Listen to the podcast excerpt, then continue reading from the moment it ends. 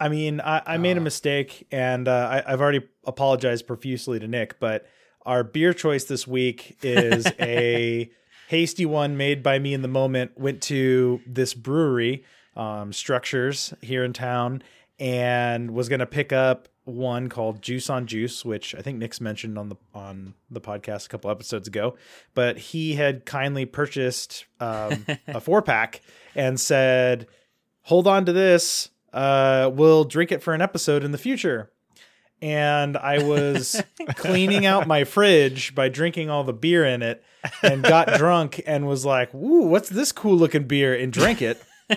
Uh, but apparently, I wasn't the only one. This can's yellow like a banana. Yeah. Uh, yeah, I also had one of my juice on juices because it was a four pack, so I kept two. Um, and I had had one, uh, which uh, since we're not covering it, I'll give the the brief rundown. It's a double IPA, uh, but it's the most like juicy and flavorful of the ones that I've had. So it was a little bit bitter, but it was fruity as well. So it's definitely my favorite double IPA that I've enjoyed so far. I was It a was- good boy and didn't drink mine, Oh, yeah, but I guess now I can. there you go. Yeah, now you're you're set. you'll very much enjoy it. But um, yeah, I, I they had run out. You know, they they do a lot of like limited run small batch beers, and so I was looking at the rack uh, of everything they had in their fridge, and they've got some expensive. Like I almost just grabbed one because I was like, oh, I'm just gonna go off the label. And one of them was a four pack for forty two dollars.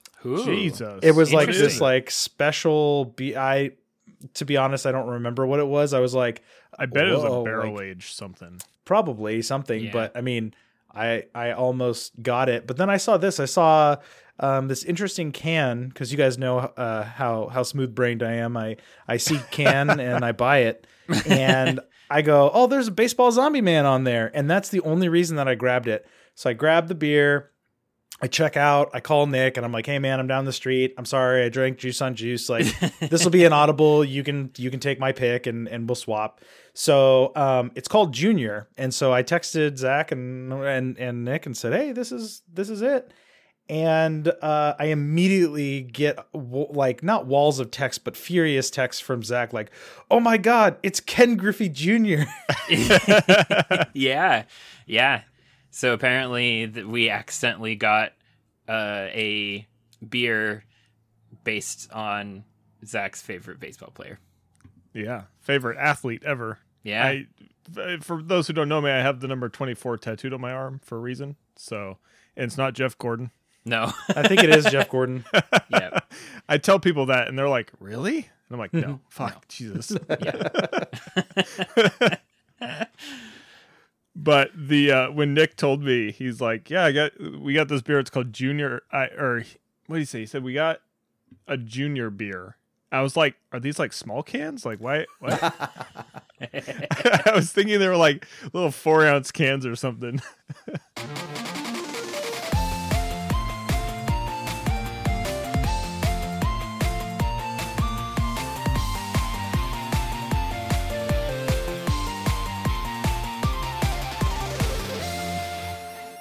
Welcome to episode 37 of the Cohops podcast. Uh, joining me this week, as always, we have the Cohops crew Nick, Hi there. Zach, Hello. and Garrett. All three of us are here this week. We're ready to talk about games and drink some beer. Um, I think that Zach will talk a lot in this episode, maybe not necessarily about games, maybe a little bit about the beer, but about um, The beer namesake for sure. Exactly. So, um, bearing the lead a little bit, we talked about it. Uh, Nick, why don't you tell us about this beer? Yeah. So uh, our friends from Oregon, including Chip, who's been on the podcast, uh, they came by uh, for a HeroClix tournament recently and did a tour of a lot of the breweries in town. I think they said they got to eight of them. They got to eight of the 14, which is pretty wild, uh, given that they were here for like three days. And uh, so they they found a favorite, or at least one that they liked a lot, uh, called Structures, that is uh, pretty close to the heart of downtown. Very easy for me to get to, at least. And uh, they're a really small, small brewery.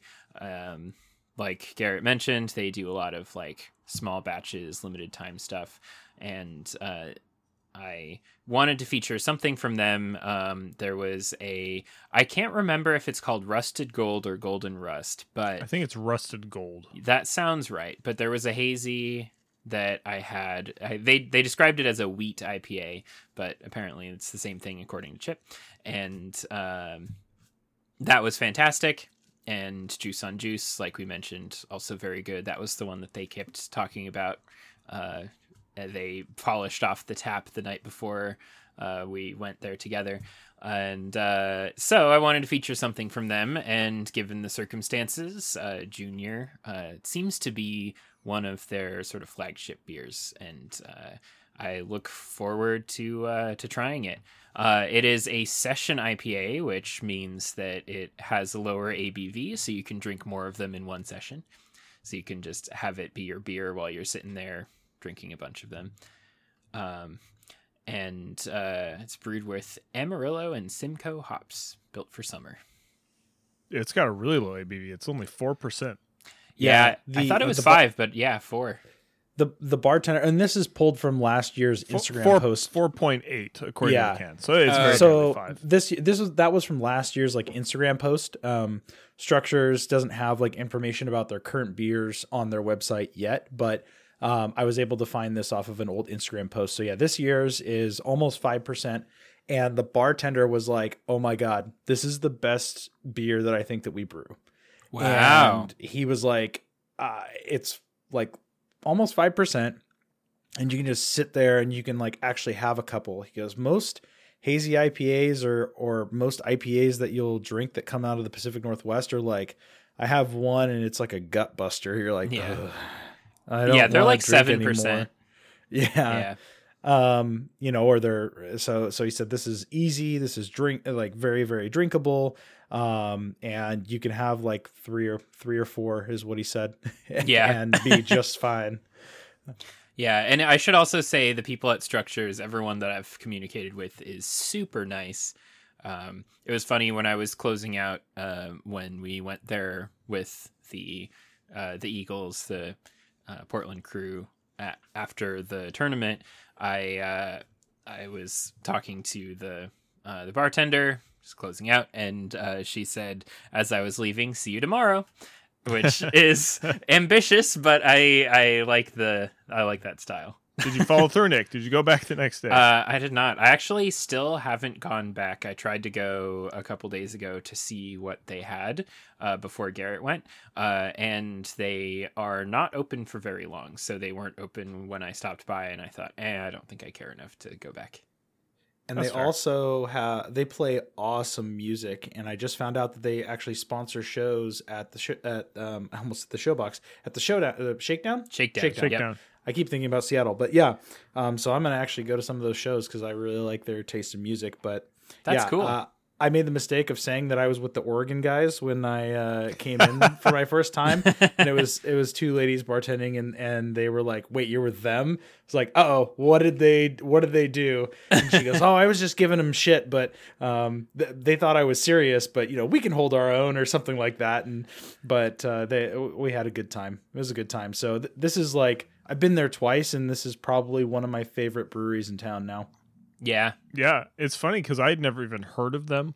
You know, because there's just there's so many breweries around here that come and go, and there's obviously the staples that we've done stuff from, but these smaller ones I'm less familiar with. And going there that night and trying that rusted gold, I was impressed by that. I liked the the vibe of the interior. They had cool outdoor seating as well, and I want to go there later this week and pick up a shirt for sure because I, I am like you said garrett they're becoming one of my favorites quickly and i want Mhm. to support them Yeah, same. I didn't know that they existed at all. So, uh, especially being so close to, to downtown, it's super convenient and uh, really nice space and good beers. And yeah, it'll be difficult to find this if you don't live in Bellingham, I think. I don't think they actually sell cans out of anywhere other than their brewery. No, they don't have UPCs on their cans. I, I think that they only do uh, Oh, yeah. cans and growlers out of their brewery.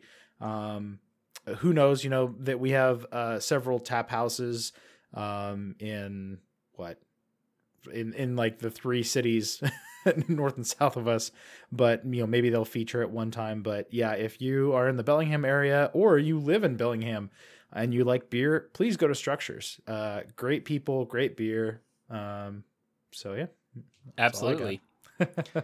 um, well who, who's gonna regale us with the tale of beer advocate I, I was real fast. I was just trying to figure out when they opened, and their Facebook uh, page, their most recent post is from April of 2020. So they just they're not very active on Facebook at least. uh, but- they are active on Instagram. Okay. so- I do see a poster here from November of 2018 that says it's their thir- third anniversary. So they must be 2015 is when they opened. Okay. I wonder if they've been at that location for that long because I feel like a complete failure of not knowing about them for what? Th- that was their third anniversary, five years. yeah. Well, no, that was th- in 2000. Eight. So it would it would be Oh wow, Seven. yeah, it'd be seven 2015, years. right? Yeah, yeah, So, yeah, yeah. yeah. I don't blame you for stopping your clock at 2020 though. So, um, yeah, I I wonder if they've been there. It is slightly out of the way, and for for being downtown, slightly out of the way probably means you're never gonna walk by it because it's like one block away from where all the like main stuff is happening, and so it takes a a teeny bit of exploring to find it, but the barest slightest amount. Um, It it's in a part of town that I am never walking d- near, and whenever I'm driving there, I'm driving r- directly past it. I'm never stopping anywhere near it, so I think Yeah. I've just never even looked in that direction before. that's fair. But um, that will change because I really am enjoying this beer. I think it's really good. Yeah. Uh yeah, I I agree and uh I will uh as the picker of the beer effectively, uh I will uh take charge on this uh beer advocate review that Garrett found. Uh this is from John M from Oregon. Total score 4.14 out of 5, which is a 10.1% deviation above the norm. Uh, look 4.5, smell 4.25, taste 4, feel 4.5, overall 4. Many thanks to at Beer Tunes for a can of this nectar. The beer pours a golden, slightly hazy amber color with excellent head retention and impressive sticky lacing all around.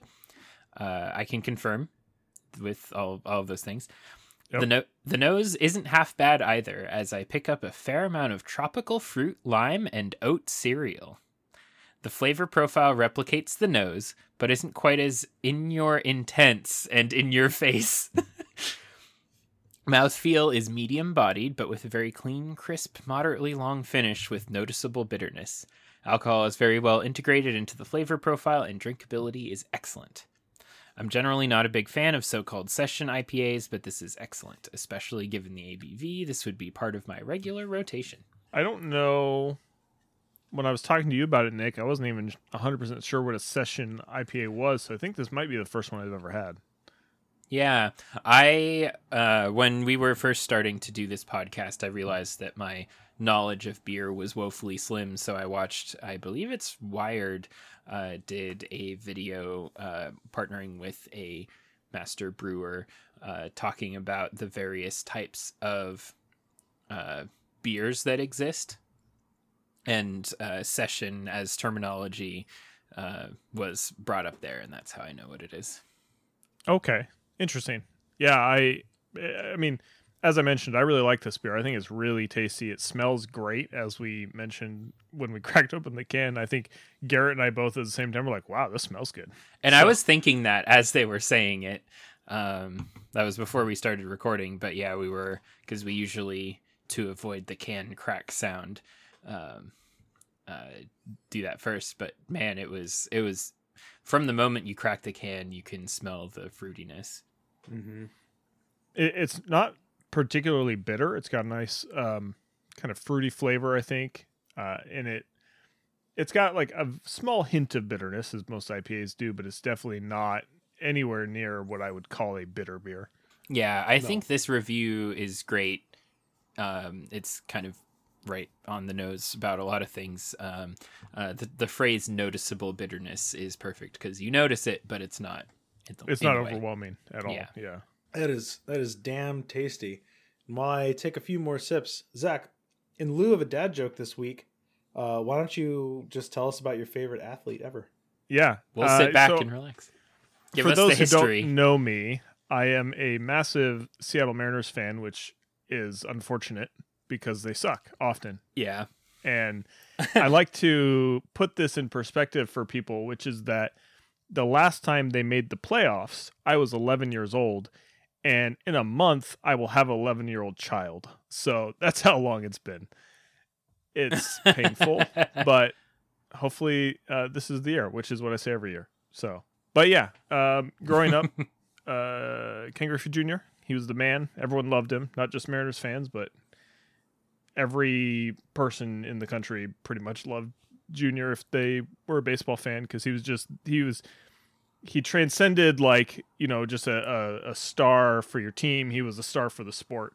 He was fun to watch, charismatic, and uh, Yeah. as a fan of the Mariners and as like a seven or eight year old, that caught me, you know, in a tremendous whirlwind. And uh, I collected a lot of of junior memorabilia over the years, and eventually my I mentioned I have a, a tattoo of his his jersey number on my arm, and that was kind of a silly thing. And came home one day from work, and my brother in law was at my house, and him and his friends were tattooing each other, Oh man. and they were like, "Do you want something?" It's like, "Not really." And they're like, "Are you sure?" I was like, "Something small, where that I can cover if need be." Yeah. One So- word, he walked in and said, Griffey. That's that's pretty impressive work for an amateur tattoo. Like the the line work is pretty even. It's not not terrible.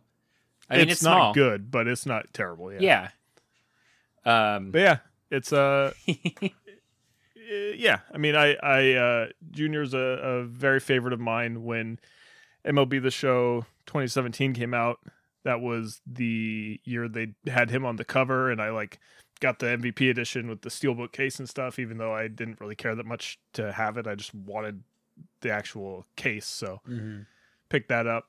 And uh, I used to have all of his games, but unfortunately, uh, I lost the N64 ones when I moved a number of years back. But uh, I got to pick those up again. yeah, I I never cared that much about sports growing up, but I still knew who Griffey was, and uh, there is if you want a detailed history of him as well as the Mariners as a team. Um, uh, the YouTube channel Secret Base, uh, which at least used to be and maybe still is uh, the YouTube site of uh, SB Nation, uh, the website. Oh, okay. sure. Uh, they have a series called Dorktown that is statistics based and uh, like uses statistics to analyze and tell stories about sports. Uh, and there is a whole history of the Seattle Mariners series.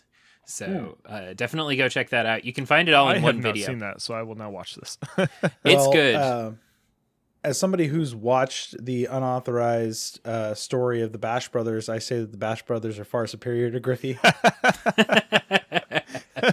How dare you? I mean, there's two of them. It's just two on one. Can't can't It's win. true. yeah, They're who, both who steroid users, so yeah, who, who bashed who bashed their forearms with Ken Uh, Griffey? Edgar Martinez did. Oh yeah. Okay. Did he? Probably I need not, I need but- photographic evidence, and I need at least three essays on my desk by noon tomorrow, Zach. I don't write essays anymore, Garrett. I'm the one Are writing you essays Far out these of days. school at this point in my life. Yeah. It's easy now. You hit the microphone button and you just start rambling, and whatever Google puts on your phone, that's what you text to me. That's your essay. Send. Come on, man. Yeah, it's the YouTube auto captions version of essay writing. Oh, that sounds would, great. that would be great. Oh, I'd love to see that. It's like when robots write. Like, uh, uh, man, this is becoming just things I like on YouTube. But um, uh, Netflix is a joke. The Netflix comedy YouTube uh, channel has some short videos of like so and so written by an AI. Um, so it's like Mm. romance movie written by an AI, and it's just like three minutes of uh, just basically nonsense that they um, they had an AI write the script and then they animated it. And Wow. It's, it's delightful. I, I did want to mention, uh, speaking of the show, so I've been playing some of the show 22, and when you play the created character mode that they call Road to the Show, between your your days of play, so when you hit your off days, usually it'll show a little clip of like a podcast where they're analyzing and talking, usually in reference to your player. And uh, Ken Griffey Jr. makes an appearance in this year's, and I was like, ah, like he's in it, Wow. just like a little giddy child whenever I saw him. That's amazing. So, um, uh, excuse my ignorance, but is is Griffey still with us? Yes, Okay, he's not that old. okay. I thought he, He- might be he- one of those athletes with like a tragic story where No, he no, was no, taken from us too soon. But no, I mean, okay. he has a tragic story of the fact that he could have been potentially like the home run leader of all time if he hadn't gotten injured every year of his career after a certain point, basically. But he still ended up with 630 home runs, which is pretty freaking insane for how often he was hurt. yeah, that's great. But yeah, I mean, people is there's a lot of what ifs tied to his statistics because he was injured a lot in the second Yeah. half of his career. And It's he- pretty pretty incredible. Like the the story I'm thinking of, the sort of tragic sportsman story I'm thinking of is Ayrton Senna, who is still recognized Oh, sure. as one of the greatest F1 drivers, uh, and he died like five years into his career, and he still has records that are being like people have taken many more years in the sport than he did to uh, to break them. So yeah it's it's it's always fascinating it's sad but fascinating to think about like what would these numbers have been if things had gone better Right. Yeah, it's crazy to think about that stuff. Um, one last fun fact, which is that in, I may get correct on this, but I'm pretty sure that when he was inducted into the Hall of Fame, uh, he had the highest ever voting percentage to get in, which was then broken. It's been broken since, but at the time it was the highest ever, and it was, I believe, one vote shy of perfect. And there's always with the baseball hall of fame the writers are a bunch of assholes and they're always like nobody is perfect. Nobody deserves 100% and so like because they know so and so will get enough votes they'll just write no. Anyway just just to be dicks that's so rude so it's like Wow. they'll be like king griffey jr yeah he's a shoe-in so i'm just gonna put no oh, Jeez. it's stupid it's the worst Well, thank you for informing us and our listeners about Ken Griffey Jr. the i could go an entire 24. podcast so we should stop before i do excellent Well, and we're gonna move on to uh, what we've been playing or what we've been collecting. And uh, Nick, why don't you go first? What have you been up to? Sure. Well, mine is a continuation of a couple of things that we talked about last week. Um, one is Baldur's Gate Enhanced Edition, which I played more of and actually finished.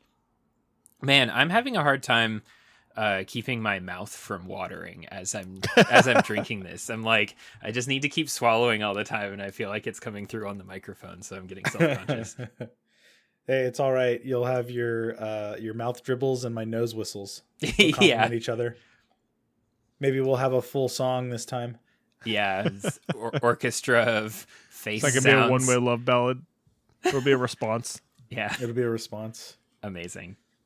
Um, yeah, so Baldur's Gate, I finished. Uh, it was pretty good. I I feel like I'm gonna make some people mad who played this when it was uh, when it was new and really enjoyed it and have a lot of nostalgia for it. But uh, I th- I think that the thing that makes Baldur's Gate especially cool is that it is a pretty decent analog for D and D as as a game um and in its sort of like tabletop uh or like kitchen table way of just like playing with your friends having a half, hack and slash adventure having a good time uh there's a lot of different like companion characters that are all a little bit interesting but not super interesting um not super fleshed out i should say um and the story itself is pretty straightforward. Uh, and I think the fact that I the first Infinity Engine game I played was Planescape Torment really kind of spoiled me on the whole concept because like I've compared Torment to like a Thomas Pynchon novel and this is like kind of a pulpy adventure book. Uh, in in comparison, it's it's fun, but I have a feeling that a lot of the fun is in the mechanics, and the mechanics being AD and D uh, are just outdated, and I would rather be playing something with with more current rules, like Baldur's Gate three with the five E rules. Isn't um? So I think one has some, like obviously people love it, but isn't two the one that most people really, uh, when when they're thinking back, they're like that's the one. I think so, and so I should I should give that a try. I should continue through. Uh, when you finish Baldur's Gate one in this collection, the um, the enhanced edition one and two pack, uh, it uh, it it barely uh, doesn't even kick you out to a menu after the credits. It just puts you straight into Siege of Dragonspear, the um, uh, the expansion. And, oh, interesting. Uh, and so it uh, it's it's kind of cool actually because it it feels a little like an epilogue. Um, so I might play that. I might not. I may end up just skipping ahead to uh, uh, to the second second game, but uh, I may also just take a break from it because I feel like I'm not really getting the most out of it, and like what I'm looking for out of it is maybe not what it's going to give me. Um, yeah. But maybe Baldur's Gate 2 is a little closer to that because, like, Torment is thoughtful and philosophical and has really super fleshed out companion characters with very different personalities and goals. And uh, I think. I think I was just spoiled by that and uh, yeah. wanted wanted more interesting writing. The only thing I know about Baldur's Gate 2 is that apparently you can die within like the first 10 minutes of the game and just like game over because you can there's literally like a door you can walk into and you just get killed. that it's like, well, thanks for playing. that reminds me of uh, the first time I played Disco Elysium. Speaking of Planescape Torment, that's like the the real modern successor in terms of games that take RPG mechanics and use them to tell super interesting stories with great writing. Um, uh, at the beginning of Disco Elysium, the first time I played it, I so you at the start of that game, you wake up in a room, unbelievably hungover in a hotel room. Um, you have gotten so drunk that you don't remember who you are, and so your first task is to collect your clothes, uh, and uh, your tie is hanging from a ceiling fan that's spinning. Uh, and I thought, okay, I'll just grab the tie. Um, and because of the way I built my character, I put most of my stats into mental and less into physical. Uh, I failed the check to grab it, which was like dexterity ish based. Um, and uh, the strain of it gave me a heart attack and I died. so. There you go. I I wow. I died. Try- wow. I died trying to collect my necktie. I think you've even raved about it on the show, but I, I still need to play that game. I, I bought it on your recommendation. I just haven't made time for it yet. But it's yeah. it's good. It's weird. It it takes a lot of focus and attention because it's a, a pretty alien world, not in terms of the things that are possible in it, but in terms of the politics and like the terminology and such. Um, but it and there's a lot of stuff going on, a lot of choice. It's fascinating. It's just such a great game. So I, I think it's too. it's supposedly very well written, right? Like the mechanics are not anything to write home about. It's all the writing. No, it's yeah. written like a children's picture book. yeah, the writing the writing is incredible. That's the main thing of it. Um, and there's a lot of it, and it's all voiced. Um, I don't know if that was true in the original version. But... I, it, I don't think it was. I think that was something they added no. in the director's cut, right? Or the yeah, we talked cut. about what they call it, in... final cut. Yeah, I think it was the final cut. We talked about it in our E3 special that um yeah, they just were like, "Oh, here's a patch. Uh, all the lines are voiced now." Yeah, which is amazing and that's a huge deal because there's a ton more lines in this game than there would be in most games like this. Uh, they give you uh, so your stats instead of being just a thing that's intrinsically true about you, your stats will talk to you and give you advice. And the higher a stat is, the greater a chance that it'll speak up. Uh, and you can take its advice or not, but um, but it it will say things to you and every stat has a different voice so you have all these cool. voices talking in your head telling you what it thinks you should do Yeah, that's that's on my list of games to play on the Steam Deck because I think that especially since it's voiced, like it's just I'm gonna have it. It's gonna be portable. I can pick it up and play. I find a hard. I find it very hard to sit down and play those types of games in front of my computer, especially since I read a lot of text for work. yeah yeah for real So speaking of Steam Deck, Garrett, do you know is the Epic Store confirmed to work or not work on the Steam Deck yet? Um, there is a 'Cause that's where I way. bought yeah, there's a way that you can get it to work. They don't officially support it, and there are certain games, mainly like multiplayer games, like if you install a game Oh. through there. But but I mean, really, Sorry, the, Fortnite players. the the the Steam Deck community and the Linux community as a whole will have some type of compatibility later layer. It's just your mileage may vary, and when you start taking the game files into your own hands and making modifications, it's like, well, you know, maybe your maybe your saves don't work, and that's one of the big things that, that a lot of people aren't thinking about is your save data for games. So if you're using anything that's su- that's supported by Steam, great. If it's been verified, it has cloud save and it even has the the special cloud save where I could be in the middle of my game, like let's say that I'm playing Elden Ring on my Steam Deck, and then I pause it, I put it to sleep. You it does can't like a cl- pause Elden Ring. Actually, you can. You can. not, Um, not correctly. so you you it does like a real time say, and what you can do is if you then go to your computer, you can tell it, hey, it, it'll go, hey, we've detected like an in progress cloud save. You can pull that in progress clou- cloud save and start it up again from from where you were. Um, I don't know to what effectiveness I, it, it works, but I know that that's one of the features of the Steam Deck. But in general, most games will just do an automatic cloud save. So if you're if you're trying to you know manipulate these files and play these games that don't have like a direct Linux client for them, um, you have to remember that any of your save data you're going to need to like manually manage that and like move it over to your platform of choice. That's fair. yeah Yeah, I just I don't particularly love the Epic Store, but they have good deals and they give away free games every week. So like Yeah. my library has gotten pretty big because they'll have every once in a while like this mega deal where they're like, here's a ten dollar coupon, you spend over ten dollars, you get another one. And I'm like, fuck, yeah you got me.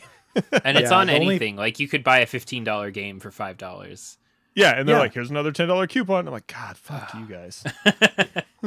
Yeah, there's a few things that are like Epic exclusives that I want to purchase. Like I really want to play uh uh Stranger of Paradise Final Fantasy Origin on PC, but I'm I have to get it on the Epic Store and not that I have anything against it. It's just like uh, okay, Yeah. I got to load that up and I know that I'm locked down to my PC to play it, which isn't a big deal, but now I find myself um especially with the things that I've been playing, I'm like, man, I'm so much more just gonna like pick something up and play it and i've been spoiled by xcloud and switch that i can just like go somewhere else and play my game i don't have to sit in front of my computer and um You're Yeah. seeing the truth of handheld gaming. Garrett. yeah well i mean m- I it's love it. not it's not the it's not the truth it's more of an excuse right because in my particular day to day, well i mean you, you can think about it this way but most people probably spend in in most non-physical labor type jobs spend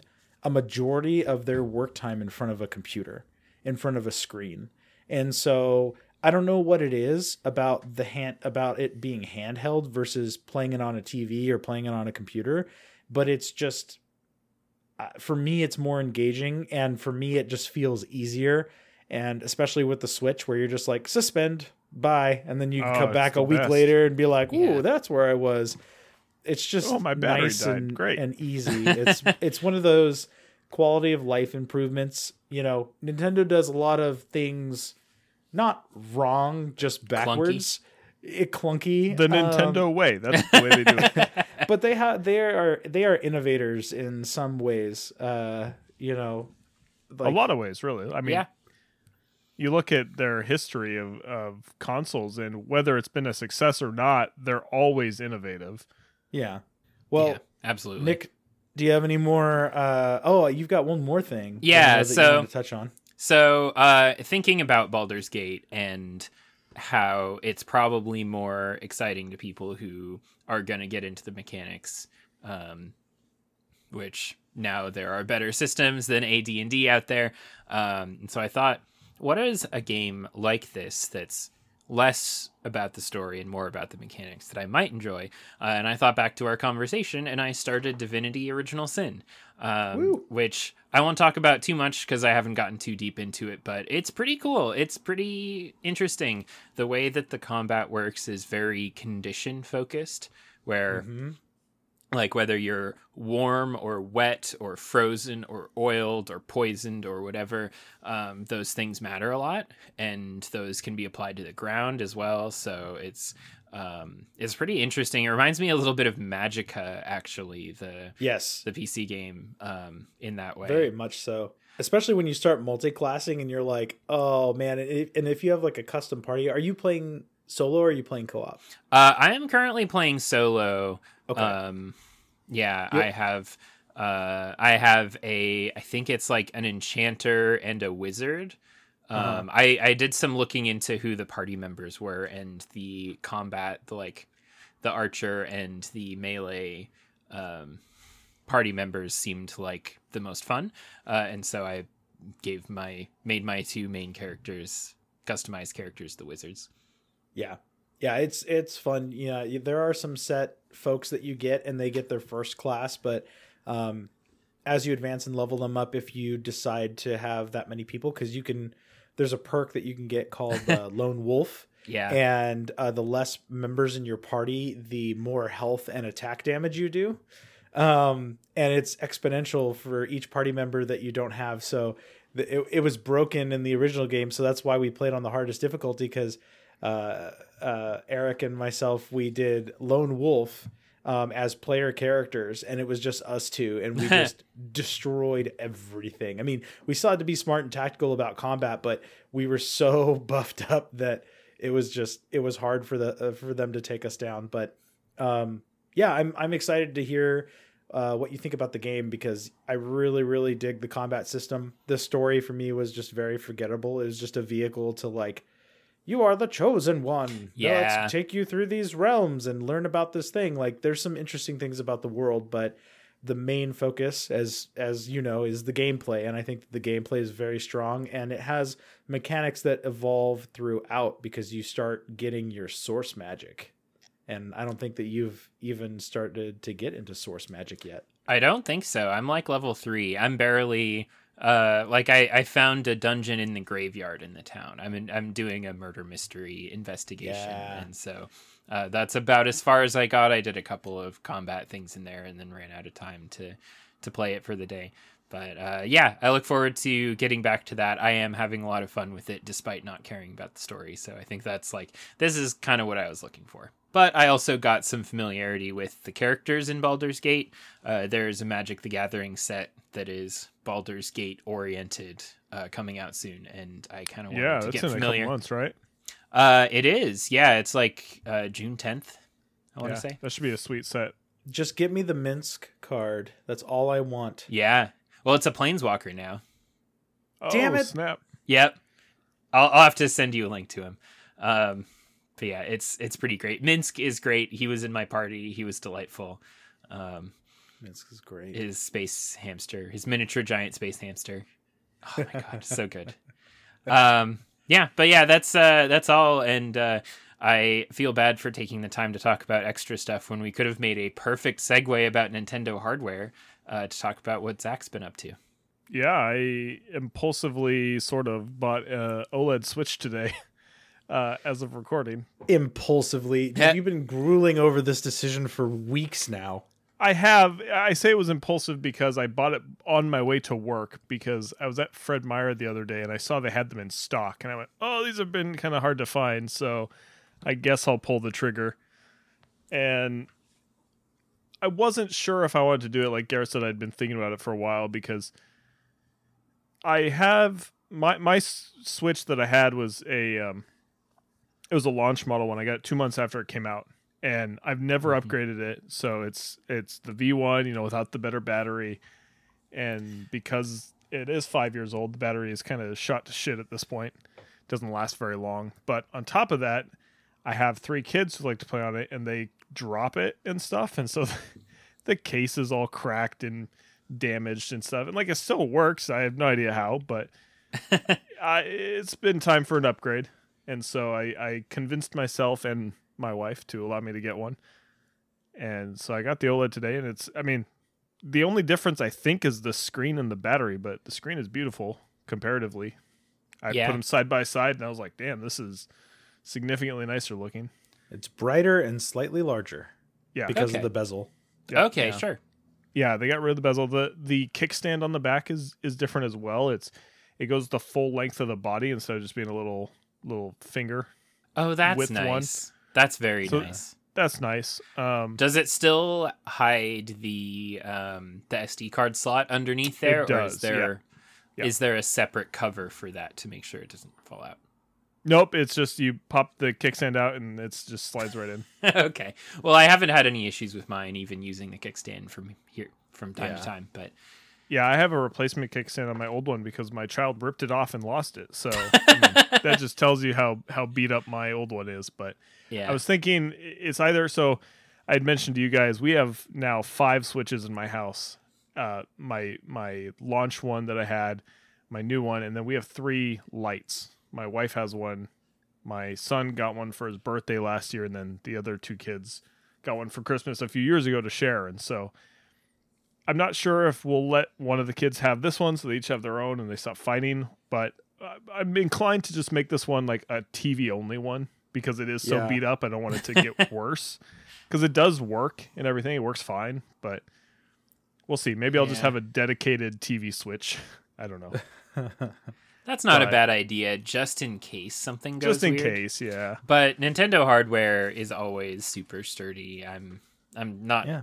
I'm impressed but not surprised that it has held up to so much abuse.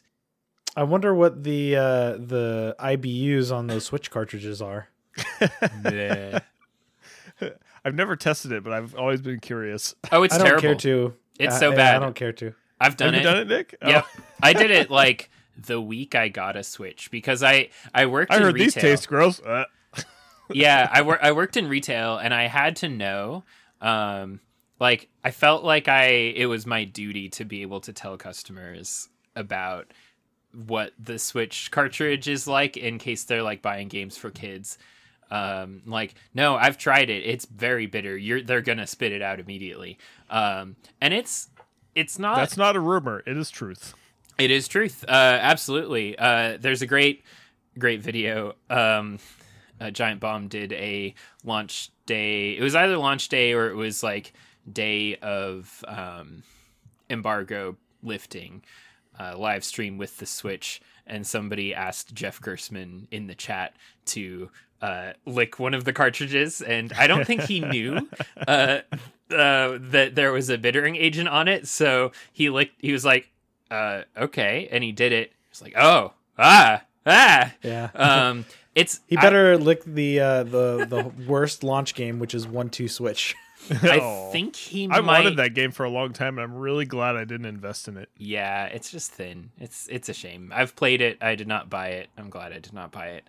Um, yeah, I was like, I was sold on the on the trailers. I was like, this looks like a great party game, and then I, I can't. It might have been Garrett who's like, that game fucking sucks. Don't get it. yeah.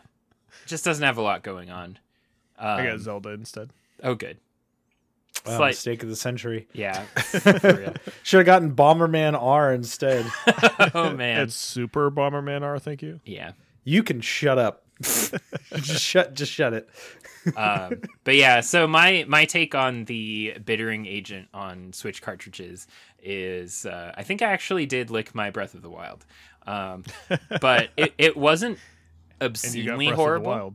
Yeah, uh, it wasn't obscenely horrible at uh, at the moment that I licked it, but it stuck with me for like a few hours. There was just like a metallic taste on my tongue that I couldn't get rid of. Uh, it was really awful. So don't do it. Uh, you heard it here. Here to hear first. Do not lick your Switch cartridges. It's real bad. So bad. what you're Or telling me or is do that it. before we do our beak bombs, we're gonna all lick a Switch cartridge and then down down the hatch are the bombs. yeah, I there you think go. that sickness will ensue. You know, now we have to do this on stream. Uh, We've committed. Don't committed commit us to a lot of things like this, Nick. Who's editing this episode? Take it out. Ah! Oh man. Well, Zach, speaking of your new Switch, did you uh did you test anything out? Of course I did. The Mm-hmm. first thing I loaded up was Picross S. Great. One of the best games ever. It's very love it. And then I immediately got stuck on one of the few puzzles I have left. So I've almost completed everything in that game, and there's just like a handful that I'm just like, just cannot figure out. Yeah. I've sat there for 20 minutes just staring at a grid, and I'm like, my brain hurts. I'm done with this now. I always get there with those Picross S games. I've played all all but the most recent one. I've played all seven or six. Or I guess it is seven because it's six plus the uh, Sega one. the Sega one.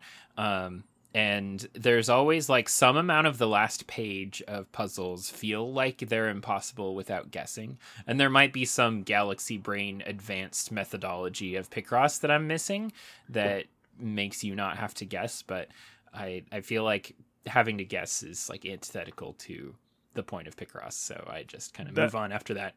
That's where I get to as well. I look at it and I'm like, I have no idea where to go next, but I know that if I guess, I might be able to get there, but I also might just waste a bunch of time filling out a puzzle that's wrong. And through sheer stubbornness, I turn off all hints, and so Oh, I can't same. even like get help to to finish it. I'm just like, I'm gonna figure this out on my own. But it's supposed to be that you can figure out all the puzzles without any guessing, right? Like it's that's the way the game is supposed to be played. But I don't. Yeah. I'm not good enough for that. I don't know. So I usually play as many pages as I can until I get really stuck, and then I just I'm like, all right, time for S two. Mm-hmm. Exactly. just move on. Just have these uncompleted pages. Yeah. But uh, after after that, I downloaded a bunch of I re-downloaded a bunch of my games, I should say, and uh, then I put in Catherine Full Body, which I had Yes. uh, mentioned picking up a few episodes back. I didn't get to play it like almost at all today, but I did start it. It's in there right now. And I thought it was very funny that it starts off like a movie introducing the characters in credits. yeah. Made me, made me laugh. But And especially when there are like three characters. yeah, It's Vincent, Catherine, and Catherine, and Catherine because it's full body.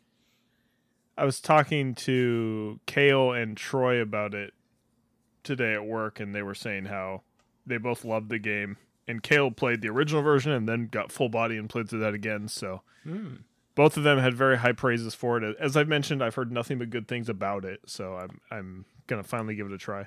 Yeah, I'll have to get full body myself. I think I made it about halfway into the PS3 version and uh, fell off of it. Got distracted for whatever reason. So, I it is it is way cool. It is way cooler than you would think from the way that it looks. Well, it's on my list, my long list of borrows from Zach's library of everything. So Yeah, eventually, one day, maybe sometime, possibly, I will borrow it and play it. You have to I finish want the to. other thing you're borrowing first. What? Mario and Rabbids. Oh, I bought that for Oh, like that's ten great. dollars. The like the Oh. gold edition digitally, so you can have it back. Well, you have to play it. It's so good. I enjoyed that game for about two hours, and it's then I re- was I should say it's really good if you ignore like what's it. outside of the battles. Uh, the outside battle part I didn't really like that It's- no, it's fine. not.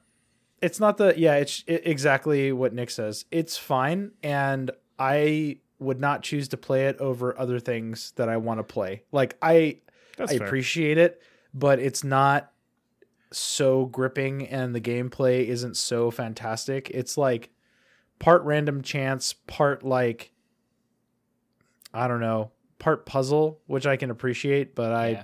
it just wasn't it just wasn't for me. But I'm glad that I spent 10 bucks on it and didn't listen to you and I had your copy sitting there and I was like, whatever, it's $10, I'll buy it.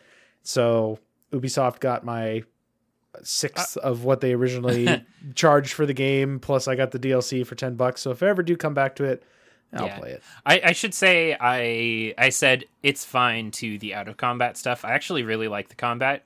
It is less random chance than um than say XCOM because the the chance to hit is typically hundred or fifty, um, and it's and it's not like ninety two percent and then it feels and a big fat whiff. yeah exactly. Yeah. it feels yeah.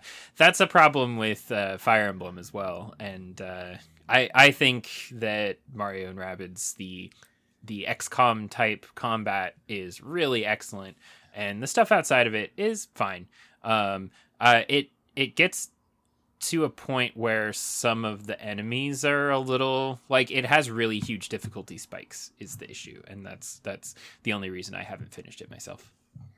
I dropped off of it because I because of the difficulty spikes, but also I got really kind of just irritated by the out of combat stuff. But I did find the game charming and enjoyable for what I played. I, th- I probably put ten hours or so into it before I fell off of it. But I am hoping the second one fixes a lot of the stuff that I didn't like from the first game. Yeah.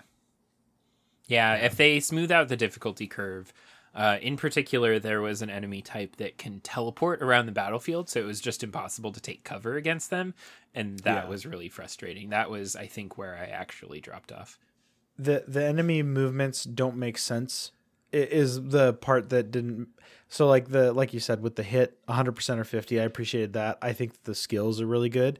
But yeah the uh, i would like play a battle and then sometimes i would reload it because i'm like oh i want like the perfect score just because it is like a puzzle.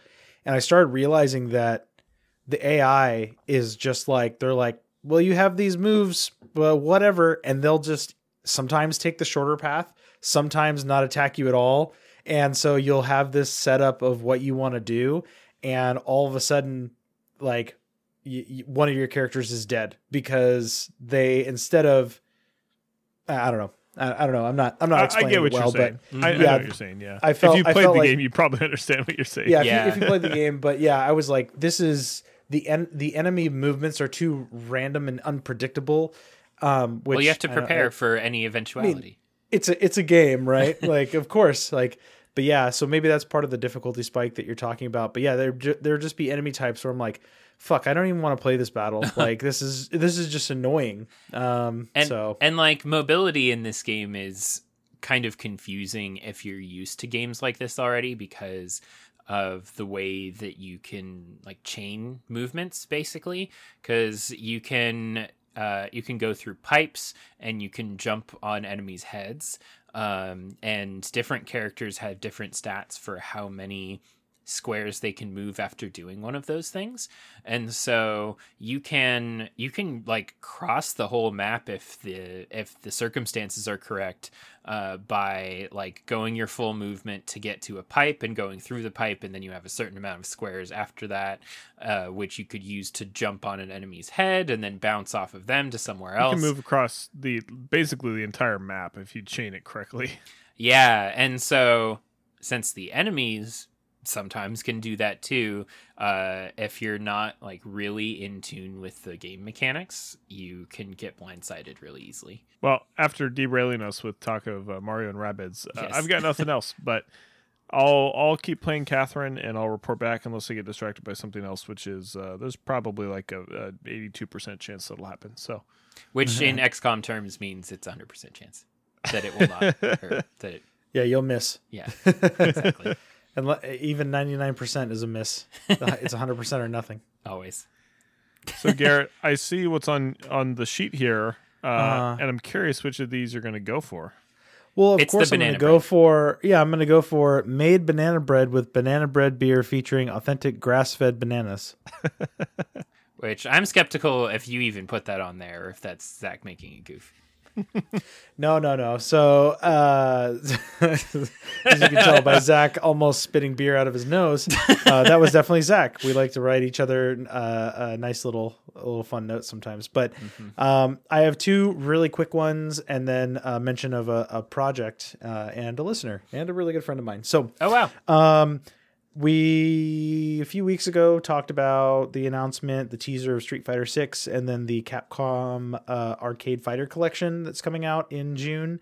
Um, I have the Capcom Beat 'em Up Collection, and I'd never played it on Switch. I just I bought it day one when it came out and was like, oh my god, I'm gonna play this. And so I picked it up and started playing it a little bit. Can I stop you real fast? What games are in that? I actually don't know. Oh my god! I was just gonna look that Well, up. just just a bit. You don't have to name them all, but what, like, what are the notable ones?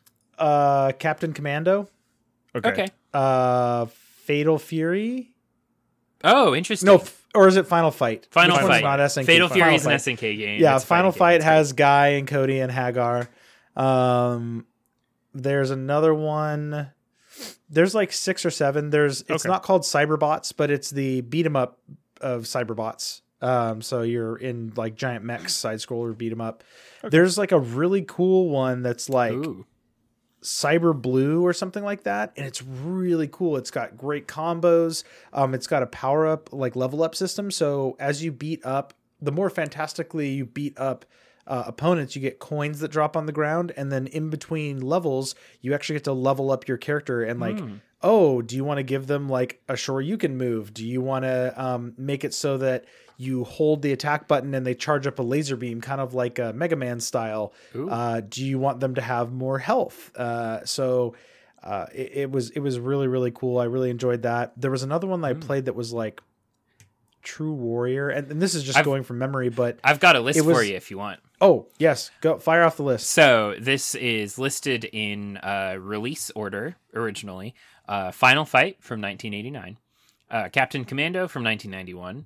Uh, the King of Dragons from 1991. Knights of the Round from 1991. Uh, Warriors of Fate 1992. Uh, Armored Warriors from 1994.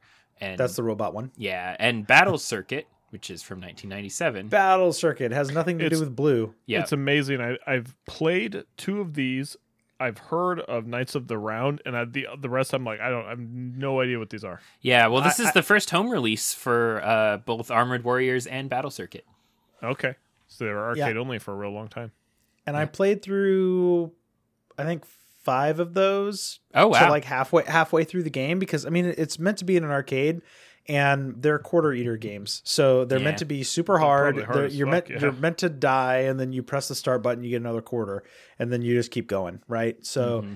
Um, it's fun. You have save states, so you can save at any point in time. So I played through a smattering of them. Um, one of my favorites was uh, Captain Commando because Captain Commando is in Marvel vs. Capcom Yeah. Captain Commando, Capcom. Right? Ah, yeah. Um, so they have uh, the cast of that game. Just ah, it's so funny. So there's Captain Commando, of course. Great. Uh, Captain Mummy, uh, which is a, a hip hop mummy uh, with uh, two knives. Uh, Captain Ninja, which is just a ninja with an orange headband. Great. Uh, and then the best character, Captain Baby.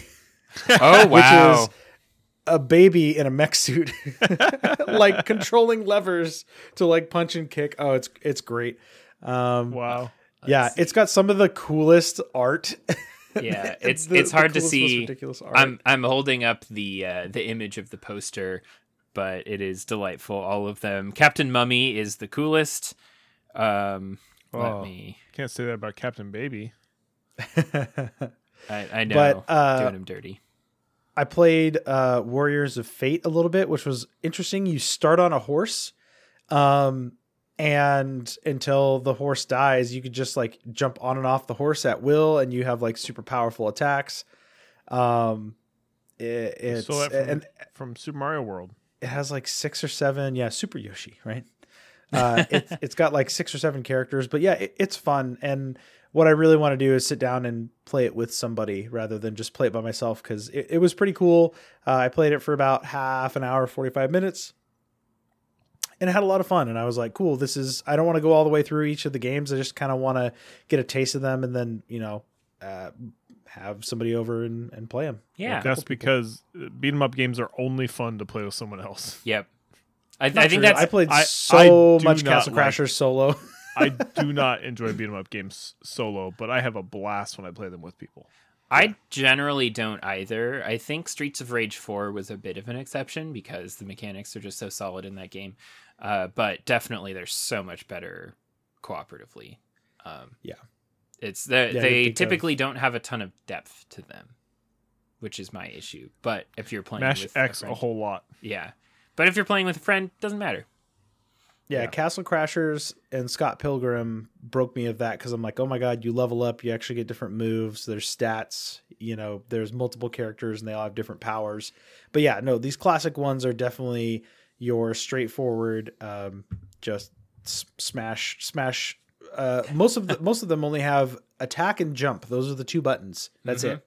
So um, they're two button arcade games, and that's all you get. not to side tangent too much here, but I just want to, to make a point that I love as a fan of like retro games. I love all these collections that have come out in the past few years, like the Konami collections of Castlevania and like Contra. You've got this these Capcom collections coming out. It's great because you get all these experiences for games that are not usually terribly expensive, but you know they're inaccessible, and you can play them on like your Switch, and it's fantastic. Like it, think of the Castlevania collection; it often goes on sale for like five bucks and it's just loaded with just amazing games. Yeah. Yeah, And like the Castlevania Advance collection that just came out, those games are quite expensive and they're al- almost all excellent. Like they're they range from good to incredible. Um, Yeah, I guess I should clarify. I was talking about the regular Castlevania when I said five bucks. Yeah, I don't Yeah. think the, the advanced one hasn't gone there yet. But uh, not yet, Oh. but but you also derail, get the yeah, I love these you get- collections. Please make more. yes, you get the galleries and all the art and everything. At least in the Capcom, that's the first like I think big Mm-hmm. collection I've ever played like that. And I went through it because I'm like, oh, I'm going to get a taste. I want to get a taste of how they do it because it's the same studio that's doing the um, um, Arcade Fighter collection. So oh, What it's just studio is so it, do you know? Cool. I don't of head? remember. We talked I- about it before. It- it's not Dimps, is it? that was the one that did the SNK. Yeah, um, and like the Konami ones are done by M2, who are incredible. M2 is amazing. They're like I think they're the standard bearers of of this kind of emulation collection thing. They really are, and there is a lot of cool like concept art and manuals and things. I love like reading the Japanese manual for uh The for like Kid Dracula in the So- Castlevania collection. the beat 'em up bundle is developed by Capcom. Okay. Oh, wow, So okay. it's just a team Um, inside Capcom. Yeah, it must it must be um, an internal team because yeah, I'm, I'm looking at the Steam page. I looked at the wiki and it's um, Capcom, so it's internal Capcom folks. Which um, I think I mentioned a couple episodes ago that uh, th- uh, they're going they're currently going through their archives and like on their Twitter. If you follow Capcom, uh, at least Capcom Japan, they've just been posting art from the 90s. That's Oh, so like- cool. I'm gonna have to go look. it's so awesome. I would definitely recommend um, if you ever if you have an appreciation for for art uh, or uh, video games from the '90s arcades, uh, go check out their Twitter. It's it's full of them. They're just like, oh, here's like 15 art pieces that we pulled from our archive and are digitally uploading them so everybody can enjoy them. It's, That's it's very cool. I do Um, love these. So I, I mentioned these collections that have come out recently. Obviously, these have been a thing for a long time. You know, like Namco Museum, for example, has been around forever, and that's just a collection of old games. But we're now hitting the point where they're making collections of games I love, and so it's particularly meaningful to me. But the the first one I can remember, did you guys do the Rare Replay Yeah. collection at all? Like that was the Yep. first one where I was like, oh my god, this is incredible. It's got just It's a lot of Like- stuff. The the history components of it and then also just the games are great so yeah, Mhm. at least a, a lot of them are. And the a lot yeah not all of them obviously but a lot Yeah. of them Jetpack Commando or whatever. what was that? What was that Yeah, game? it's like Jetpack Commander or something. Yeah. Yeah. But but like the 360 games that are part of that collection, which was $30 on launch. It was not much. Um, those are worth the price of entry alone. Like Banjo Kazooie Nuts and Bolts, that's worth the price of entry alone. Like, man. I've been wanting to replay uh, Kameo. I played Kameo when it came out on the original on Xbox 360, and I remember it being like i've never played that game dumb fun. Yeah, you're like a fairy that transforms into different monsters of the region, and you're like taking on this like evil wizard. It's very, very like Banjo Kazooie light. It's more of like a, a tech demo for the 360 than anything. exactly. but it's it's, like look at all this fun. bloom lighting. Look what we Yeah. can do with textures now. but I immediately when I got that game played Conker's Bad Fur Day. Like uh, just it's how how silly and just the the gameplay is not great, but it's just silly, and I have a lot of good memories with that game because it was like the uh, one of the only M-rated games on on N64, and I remember like playing it for you know 20 minutes or something at a friend's house and i'm like oh this is so cool and then played Conker's live and reloaded when it came out on xbox and um just some good memories. I have a, a ton of memories of playing that game four player multiplayer with my friends and yes. there's a lot of different game modes in there like storming up the the pathways to and two people are the squirrels and two people are the teddies and they're just you know you're you're trying to survive and then you've got the mode where you're in the tunnels and they're you know you activate the poison gas and obviously you know the game is hilarious and goofy but I was on the Ultra 64 episode when they played that game, and I was like, "This is ruining this for me. Like, this game has aged so poorly. it's just not fun." No. I was uh, I was a little sad at, at how badly it had aged. Well, the uh, the other thing that I'll touch on real quick, I played it today. Um, I've been waiting for it to come out of early access. Uh, small indie developer, uh, or who's the developer? Byte Barrel. Um, it's, called Forgive Me Father. Yeah. And I had my eye on this because I I don't remember if it was Kickstarted or not, but there was an early access trailer for it, and every Friday for the past three years, I've been playing um, Call of Cthulhu tabletop um, RPG uh, with my friend Drew, who's been the the keeper uh, of that, and so he's gotten me into H.P. Lovecraft, and and we've been uh, investigating spooky stuff and losing most of the time because it's a very hard, very punishing game, but it's still very, very fun. And, and I enjoy like the mythos and, and the lore and all the crazy stuff that comes out of it because it's public domain now. Mhm. Um, but Forgive Me Father is, um, it's like Doom is like the style of the game. It's an Unreal Engine, but everything is like a 2D sprite, like a really high res 2D sprite. Um, the the environment, the world is 3D, and it looks like a comic book, which is very interesting. Um, you can play as either a priest or a journalist, and um, the story is different for each. Like the motivations are different for each, and it's got a lot of uh, Cthulhu flair in it. Like there are these little things on the walls or on the ground that you can like pick up, and they're like little notes and little novels and it really reminds me of like the hints and clues that you actually get in the tabletop game which is really really cool they have some really fun cutscenes really fun monsters but you level up um, so as you kill enemies you level up and you can sprawl out on your your tree and some of the crazy things you can get are like Cthulhu weapons. Like you start off with like a a, a sawed off uh, double barrel shotgun, and you can evolve it into like it has like tentacles wrapped around it and then it shoots like a scatter shot that like bounces off the ground. So you've got like different pathways that you can take for how you want to engage in combat. I mean i i made a tommy gun into a laser cannon. Um it's just it's just crazy but it's fun. The soundtrack is really really good. Uh, i think it's only like what like $15 or something like that? It's it's twenty Um, normally, but it's currently oh. fifteen percent off as a launch sale. Um, there you go Yeah, I this game looks really cool. I uh, watched a video of uh, guy we are a fan of, Matt McMuscles, playing this uh, since it came out of early access. I think it was actually a sponsored video, but um, uh, it looks really interesting. It is uh, it it has a really interesting art style, and the the world is super cool. Uh, I I should say H.P. Lovecraft was a horrible racist person, uh, but yes there is there is no mistaking that the type of horror that he captured, like he was he was a man who was afraid of everything, and that came through in his writing really well. Um, yeah uh, and I I am so happy to see that kind of stuff being like that world being explored by all kinds of people these days.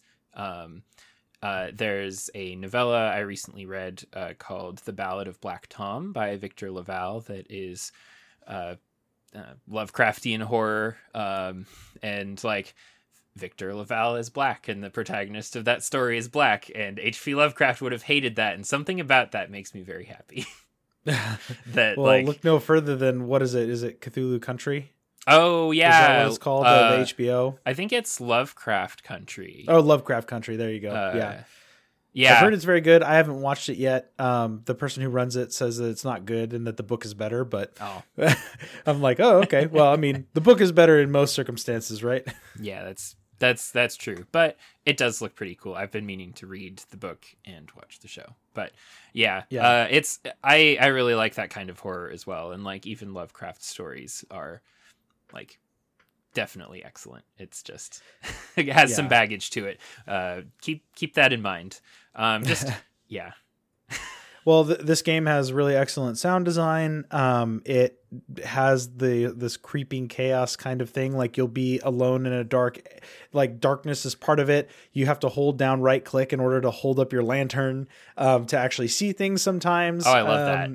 And you can choose to spend skill points to like make your lantern brighter and like be able to like see in the dark, but you're spending skill points on doing that instead of either doing more damage or holding more ammo. So and, and you get like all these crazy power ups that are fueled by madness. Insanity and madness is a big part of that world and that mythos. So um, the fact that you get like madness tokens that you can spend on like I'm playing the priest right now and you can heal yourself by holding up a cross like a holy symbol and you like slowly heal yourself or you can open the Necronomicon and become invincible for like 8 seconds. It's it's just it's bonkers but it's got a metal as fuck soundtrack that is awesome that rivals that of like Doom 2016. It's That's very very fun. so cool.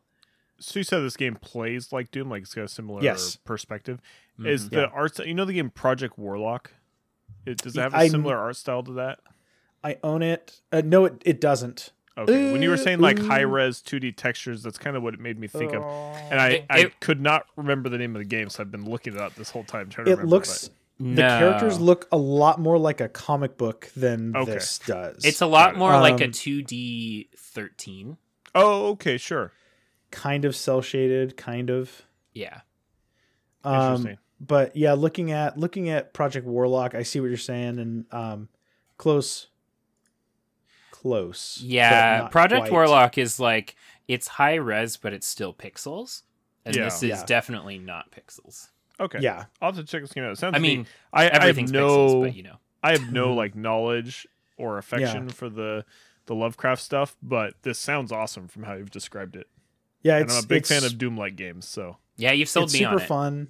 It's super fun. I, I I really enjoy it. I I um as somebody who likes to support indie developers, give them your 15 20 bucks. Um it, you will not be disappointed. Uh, I don't know how many levels there are. I beat world 1. I beat like this there was a whole level that was just fighting a boss and and that was really awesome.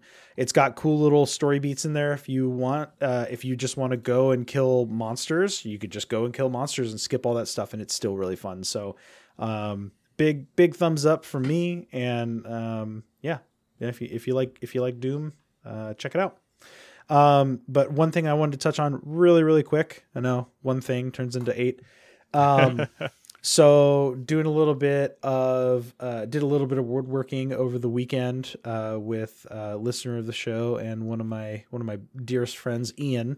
Um he's a contractor carpenter extraordinaire and has like these uh, wonderful uh, mahogany deck boards that he uh, that he saved from just being thrown in the dump essentially and so he made his own um, arcade he saw he saw my fight sticks and he's like oh i want to make my own arcade sticks so he like built his own box um, literally from scratch and then bought the electronics and wired it all up He's- and so we've seen a picture of this, haven't we? yeah, Mhm. yeah Yeah. it's on it's on the fighting gonna say, discord This is familiar. I remember seeing it. Yeah. yeah looked so that's amazing. Yeah. that's yeah that's that's him. And so he we were working on a project for my other friend and uh he goes hey man i got spare wood. Do you want to build another box? And i'm like is that a question? So um i built the frame of my next uh arcade stick that i'm that i'm uh making. So That's that, awesome. that will show up soon. I'll uh, i'll get the I'll get the when it's all done. I'll I'll ha- I'll post it up on on social so that everybody can see. But um, very very excited about that. Um, That's now so I've just cool. got to think about uh, what I what I want to do. Like all the what buttons do I want? What board do I want? What kind of joystick level do I want? Um, so lots of choices, lots of cool things to come. But um, that that will be up and around and alive probably before summer. nice. Probably before summer. That's very cool. And Yeah. then when you get mad, you can just throw it and it's solid wood so it won't break. Yeah, I would never do it. It's made out of beautiful, very expensive wood. it's too pretty. But yeah, It's I too- You'll gently set it down and then punch a hole in your drywall God, the after the, chugging the, a monster. the the controller PCBs are like 90 bucks because the ones I like to buy are the universal ones because you could just Yeah. plug it into anything. I mean, I, mean, it makes could.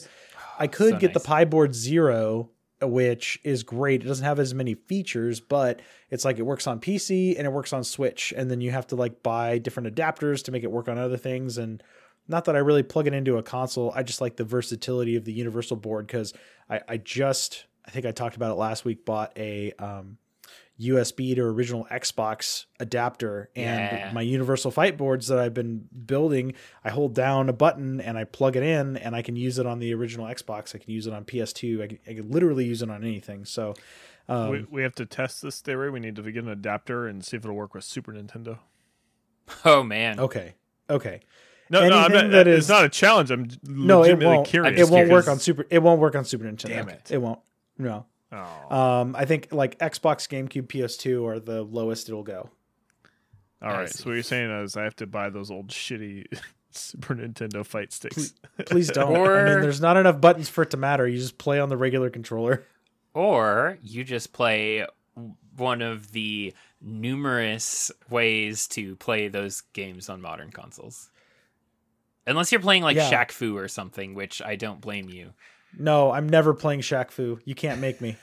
I I uh I played Shaq Fu uh I'm qu- sorry. quote competitively. oh my Um gosh, so did I. fr- yeah, yeah, and so friend of the show Woody uh, uh of Ultra 64 uh likes to hold mystery game tournaments where you compete uh, in a variety of games that you do not know what they are ahead of time. Uh, and so Shaq Fu was one of them. Uh, and it was very funny trying to figure out this old, weird, incredibly clunky game. I did not win. I got annihilated in the button mashing contest. Yeah. Well, it's because Voldo wasn't in it. So uh-huh. No, but so the reason I want to do Super Nintendo, Garrett knows this. He may have forgotten, but I bought a, uh, a cartridge um, of a translated cartridge of a Japanese only Super Famicom game, which is Gundam Wing Yeah. Endless Endless Duel, which I really want to play. right. Oh, that's Yep. right. It's yeah. still, it's Yeah. sitting on my shelf over here. I've, I've yet Dude. to play it, so I'll just play it with a SNES controller. You don't need an arcade stick for that. I know, but it gives me an excuse to buy one or Yeah. two. What? No. Have this cool Don't. relic. But They yeah, weren't don't. built for that. the arcade, the, there were like three arcade ports, and you don't even need them because they I didn't have enough buttons. Oh, here's a question. Uh, can you play TMNT Tournament Fighters in a modern on a modern console? Is this there been a re-release of that, or is that still Uh, the trapped- collection. Yeah, the one coming out might have it That's in there? Yeah, right. it's, com- it's coming out, and it has the Sega version, this and the SNES version. That's right. That's why it came to mind because I was thinking I feel like there's a modern way, but I can't remember. And yeah, it's the Yeah. collection. So soon, Yeah, isn't it called like Turtle Pizza Time or something it's like the that? Cowabunga don't collection. Yeah, there you go. Turtle Pizza Time. Turtle Yeah, pizza it's the same thing. That's what that's what Cowabunga means to the turtles. It means turtle pizza time. I mean, Turtle pizza basically. time. I love it. Uh, well, great. we uh, have gone off the rails several million times, but uh, hey, what Let's- else are you listening for? let's do it again. Uh, yeah, let's let's do it again. Uh, Zach, so we we uh, started the Cohops Discord. Um, if you would like to be invited to the Cohops Discord, uh, hit us up on any of our socials at Cohops Podcast on Twitter, Facebook, Instagram, sometimes Twitch, or email us uh, cohopspodcast at gmail.com and we'll send you a Discord invite. But um, we've got a bit of a community over there. And Zach goes, Well, let's test this out and let's try to crowdsource a question, not via general social media, but on this chat app. And so we're going to rapid fire answer some of these dumbass questions that came out. uh, so, Nick, why don't you just pick one and fire away? Uh, great. Um, so I I'm gonna I'm gonna say this one because we've kind of informally already done this. Um, Tailwind says rank the From Software games. King's Field number one. Yep. No, not really. I so I I cannot call to mind any of the From Software games that are not um like the the only one that comes to mind that's not a Souls game is 3D Dot Game Heroes and then like of Okay. course Ninja Blade. Okay, let me let me run through a couple of the series. I won't name all the individuals, but we've Great. got uh, King's Field, Armored Core. We've got Lost Kingdoms, Otogi. We've got Wow. Oh yeah, Otogi. That's right. I want to play this. Enchanted Arms. Remember that oh one? right. Okay. Uh, I swear there was uh, obviously the Dark Souls series, hmm Steel Battalion, Oh yeah. and uh, and then obviously Sekiro and Elden Ring. Those are the big ones. There's obviously So- a bunch in here so besides that, let- but Let's shrink this down. Top three from software games in order. Okay. Great. Okay. Sure. All right. Um. Yeah. So I'll I'll start because I picked this. Um. Number three is probably Dark Souls One. It's classic. Uh, number two is Bloodborne, and number one is Elden Ring. Even though I haven't finished it, I think it's still like I think it is the apex. And uh, close number four is Sekiro. I would say uh, number three, Sekiro. I haven't finished it. Uh, number two, Dark Souls Remastered, mainly because Dark Souls 3 was my favorite. And then they brought that engine over into Dark Souls 1 and made me enjoy Dark Souls 1 e- even more because of all the refinements. So Dark Souls Remastered. And then number one, obviously, Elden Ring. Yeah. uh, as somebody who's not ever finished a From Software game, I'm gonna go uh, number three, Armored Core. Okay. Number two, number Otogi. Two will be Forever Kingdom, and number one will be King's Field. Great. All right, perfect. Thanks. Uh, for my question, uh, it comes from Noodles. It says, "Why do you hate me?" Um, and my answer is because I don't know you. Noodle Noodles is uh, we've mentioned him on the show before. This is Brad from Canada, my old my old Counter Strike buddy. Oh, cool. Oh, hi, hi, Brad from Canada. Now From I a don't hate you. Years ago, I know ago. who you are now. Now we're friends. Well, as I said, I hate him because he doesn't like beer and he's Canadian. So Wow. Well, I can respect that you don't like beer, and I like Canadians, so you're all right, Noodles. Nick, why Nick, do how do you feel Noodles? about? Yeah, why do you hate noodles? um, I I love noodles. It's one of my favorite meals. I will eat them at any occasion. So there you go. Also, uh, noodles, your psychedelic Yoda Discord picture is pretty cool. So I do not hate noodles in any way. All right, I'm gonna I'm gonna pick um, from Dragon Master Kale here. What is your favorite game battle system slash mechanic and why? Oh man. This Uh, is not a rapid fire one as much as the other ones. yeah. Ah. So I I joked in response to that and said Final Fantasy 13, um, which I Don't do do it, Spike Nick. kale. Don't do it, Nick. I, I do love that, but I am going to say that in a way where I think active time battle is such a genius, like elegant way to make turn based combat feel exciting and intense and to make speed a stat that matters. Um, arguably too much in the case of, I guess this is an active time battle, but like stuff like Final Fantasy Tactics where speed is king because you can just take a million turns before anybody gets to do anything. But um, being able to take slightly more turns than other folks in the course of a long battle can make all the difference. And it's just, it's so elegant. It's so wonderful. It's inspired by F1, which I love. And uh, yeah, so active time battle, which is kind of in 13, is is my answer. I'm gonna say it, so. In Counter Strike, this has been a thing since the first game. Okay. the way that you progress, quote unquote, and get more powerful weapons is when you get a kill, you earn money. And you spend that money at the start of the round. There's a, a buy period, and you spend that money to buy a stronger weapon. In early versions of Counter Strike, you also had to buy ammo clips, which was annoying. They don't Oh. do that anymore. But it's I think it's a really smart mechanic because it doesn't allow you to have access to everything immediately, but you can earn your way up by doing well. And if you use different weapons, they have different amounts of dollars that you earn for each kill. And so you're incentivized Oh. if, if you need to get a stronger weapon, you're incentivized to like say, let's use a shotgun or or a submachine gun that's less powerful but will give me more money per kill. So that then I can afford the rifle or the sniper, you know, one of those things. And and that's a mechanic I've always really enjoyed Hmm. it makes for strategic plays with economy, especially when you're playing in, in a competitive sense, because you want to buy as a team or you want to force into a, a suboptimal buy to throw off the opponents who might be reading what your economic situation is like. And so it's it's more complex and deep than it seems on paper, but I think it's a really smart thing, especially in the competitive game, not so much in the casual game. Hmm. And like it And is that why- for counter picks and stuff. That's interesting. Yeah. And is that why you and your team only only do deagles? Deagles only? that's often for memes, but no, I mean that's that's a good. I mean, so for those who haven't played in a competitive sense, you start with eight hundred dollars. So you can spend seven hundred dollars on the deagle immediately, but it's not going to be particularly useful when you're against other pistols. But later in the game, when you're say lower budget, you you're struggling, you've lost a few rounds, spend seven hundred dollars on a deagle, which you can get a one hit kill if you have good aim. Then you earn, then you start stacking up the money, right? So. Hmm. I think it's a, a it's a cool mechanic that's simple in nature, but really lends itself to complexity. Neat. I had no idea. I just I knew you got money, but I didn't know that there was that whole scaling factor depending on Yeah, and, The and the more rounds in a row you lose, the more money you earn as a team. So Hmm. it's like a catch up mechanic in a way.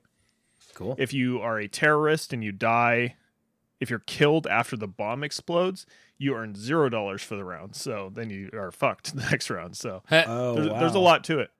Huh. Interesting. wow.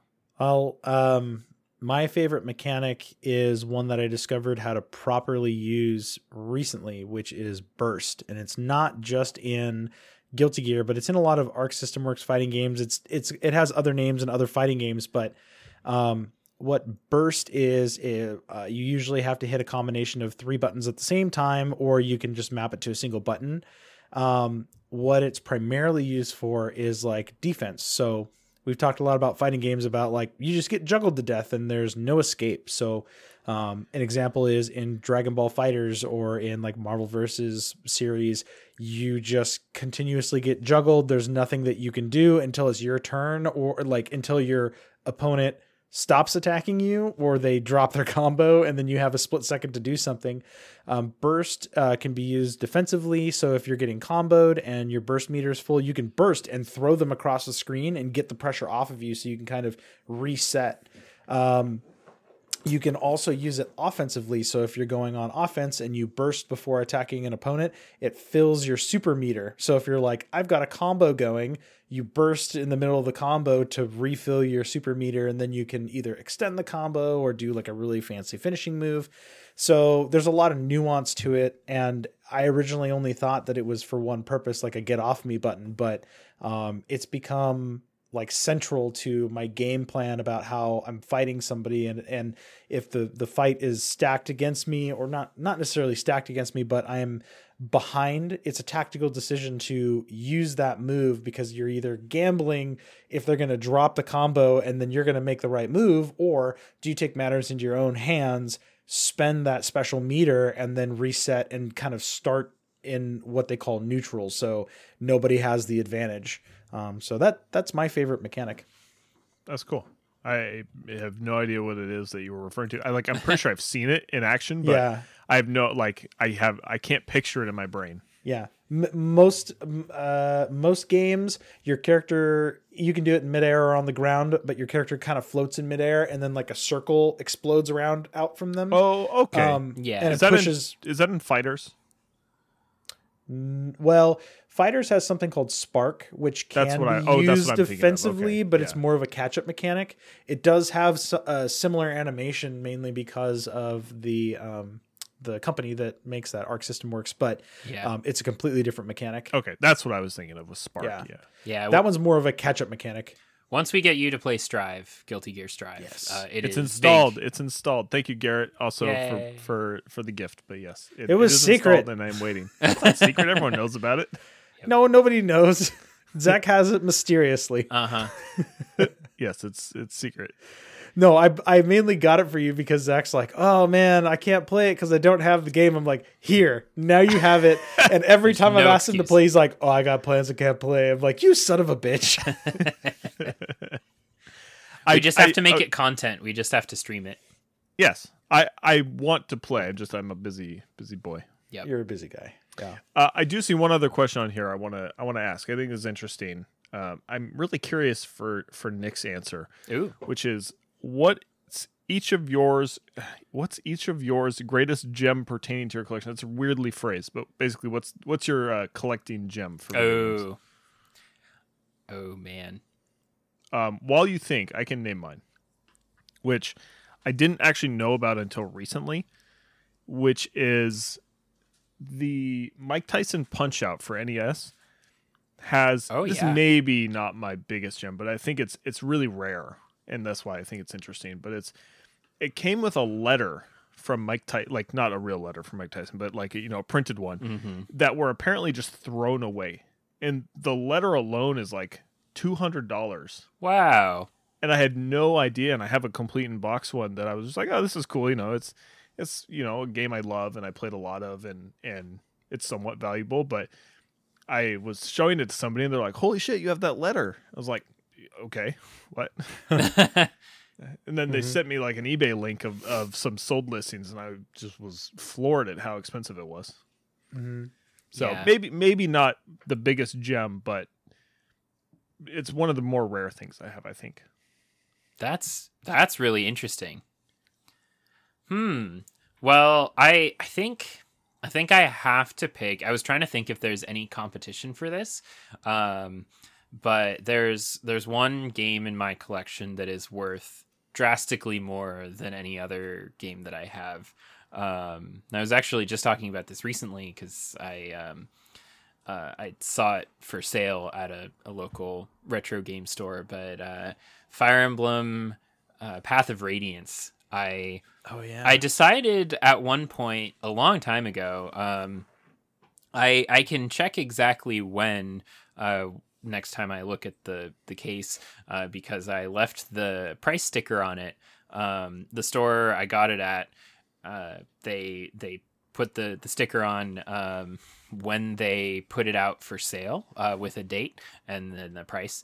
Uh, and uh, it was two days before I found it, and I decided at one point like I'm in Seattle. I am sure I can find a copy of this game. I just want to look everywhere. And so I looked at kind of a lot of stores, especially in the University District in um, uh, in Seattle, uh, right near the uh, the University Bookstore. Uh, there's a handful of places. There's Pink Gorilla, which is fantastic.